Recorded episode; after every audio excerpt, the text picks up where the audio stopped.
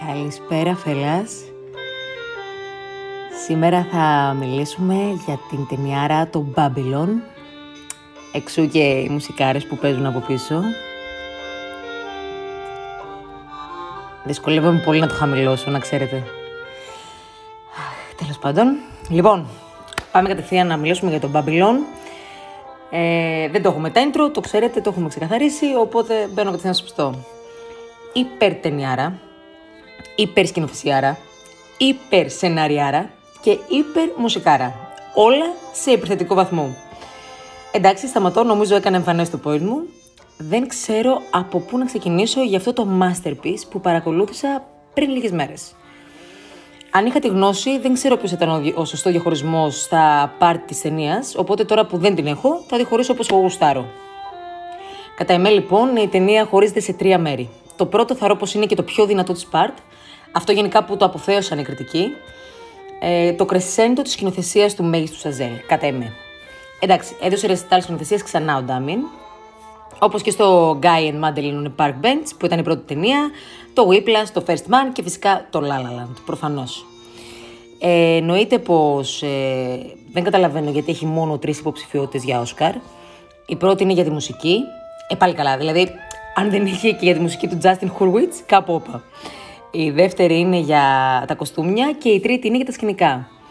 Σχετικά με τη μουσική, ο Justin Hurwitz είναι ο ίδιος που είχε αναλάβει τις μουσικές στα, σε όλες τις προαναφερόμενες ταινίες που έχει σκηνοθετήσει ο Σεζέλ, καθώς φαίνεται ότι ήταν σίγουρη επιτυχία, ε, μιας και έχει πάρει Όσκαρ μουσικής και στο La La Land και, και στα υπόλοιπα ήταν σε όλες τις υποψηφιότητες τουλάχιστον. Εντάξει, γενικά η ταινία διαρκούσε 3 ώρες και 10 λεπτά περίπου. Ε, μια μισή ώρα τουλάχιστον ήταν jazz μουσικάρες, όπως αυτές που έχω βάλει τώρα από πίσω και παίζουν, ε. Λοιπόν, πετάω random σκέψεις εκ των οποίων μία από αυτές είναι η εξής. Δεν με πειράζει που δεν είναι υποψήφοι για Όσκαρ ε, ο Μπρατ Πιτ και η Μάργκο Τρόμπι. Το ακούω, προφανώς. Ε, βέβαια, αχ, μισό λεπτάκι, έχω μία, ένα βιντεάκι.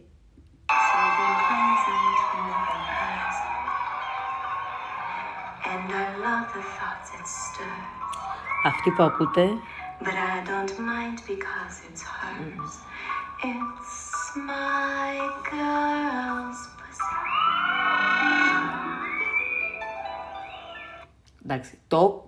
Ε, λοιπόν, εγώ τρελάθηκα με την ερμηνεία της. Ε, αυτή που ακούσατε ήταν η Λί Τζουν Λί.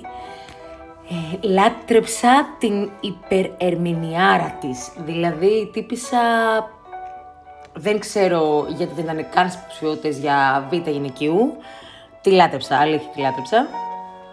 Και όσο έκανε τη μουσικοθεατρική performance της και γενικά στη λατρεμένη τραγικοκομική σκηνή με το Φίδι, έπος. Καλά, γενικά η σκηνή με το Φίδι ήταν έπος. Ε, δεν θα πω πολλές λεπτομέρειες. Ε, αλλά, υπάρχει ένα αλλά. Παιδιά, υπάρχει ένα αλλά. Δεν μπορώ να διαχειριστώ γιατί ο Σαζέλ δεν είναι υποψήφιος. Πώς χαμηλώνει η μαλακία. Κάτσε ρε παιδιά εδώ γιατί είμαι και άσχετη. Τα κατάφερα.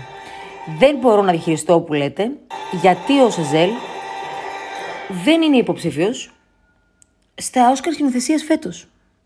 Ναι, καταλαβαίνω πως ο ανταγωνισμός είναι τεράστιος φέτος και προφανώς δεν θα το έπαιρνε ο Σεζέλ όταν απέναντι του είναι τα αδέρφια Ντάνιελ. Ε, αλλά δεν μπορώ επουδενή να διαχειριστώ ότι δεν είναι τουλάχιστον υποψήφιος. Παιδιά, τα μονοπλάνα που έκανε ήταν τόσο δύσκολα νομίζω. Πιο πολύ και από του Λάλαλαντ γιατί είχε τον τριπλάσιο κόσμο και τις τριπλάσιες κινήσεις. Δεν ήταν καν συγχρονισμένες κινήσεις. Ήταν ένα χάος που γινόταν πίσω από την βασική σκηνή. Ε, γινόταν ένας, ένας χαμός. Σκηνές τώρα που κρατούσαν ατελείωτα δευτερόλεπτα με πάνω από 40 ανθρώπους να χορεύουν και να τρελαίνονται εν είδη τσίρκου. Πραγματικά απορώ, δεν ξέρω, δεν ξέρω, δεν ξέρω, πραγματικά απορώ. Ε, επίσης, το δεύτερο part ήταν λίγο πιο αργό, αλλά το λάτρεψα. Και το τρίτο ήταν το φινάλε, το οποίο πλέον μας είχε δείξει πώς ήταν ο βοβός κινηματογράφος και πώς, ε, και πώς κατέληξε όταν ήρθε ο ήχος, πώς κάποιοι ηθοποιοί έχασαν τη δημοτικότητά τους και τη λάμψη τους και πώς ξόφλησαν, ας πούμε. Ε, εδώ μια δική μου έτσι, τελείως δική μου σκέψη σχετικά με τον Brad Pitt.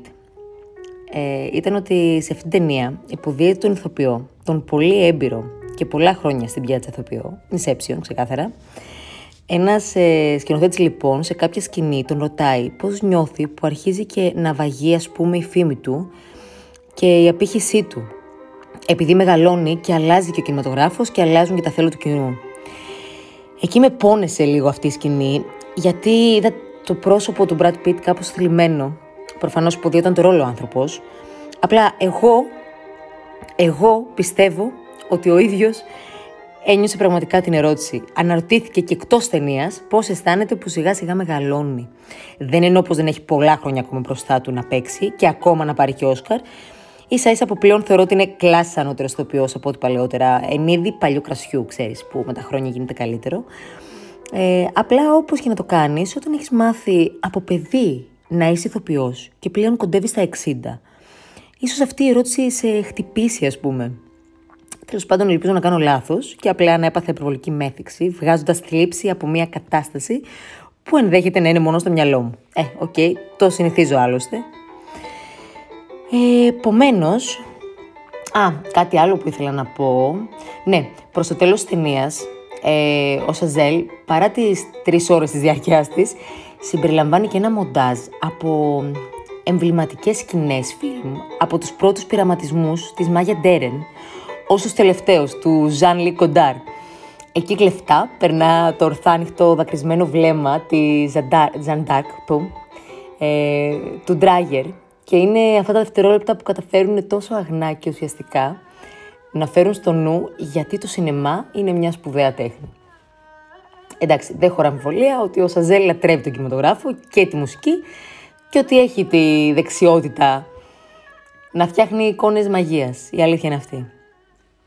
Επομένως, για να καταλήξω, μου άρεσε, δεν βαρέθηκα στιγμή, την απόλαυσα καρέ-καρέ και απορώ με τις αρνητικές κριτικές που πήρε. Η δική μου άποψη, αν αυτό έχει καμία σημασία για τον Σαζέλ, ήταν διθυραμβική για τη σκηνοθεσία και το σενάριό του. Ε, αυτά είχα να πω.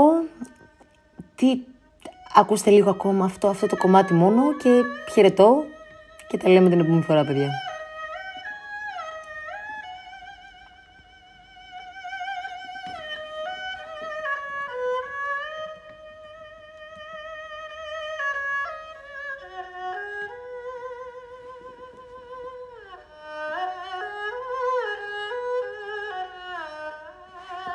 Μουσικάρες, παιδιά. Μουσικάρες. Αυτά από μένα.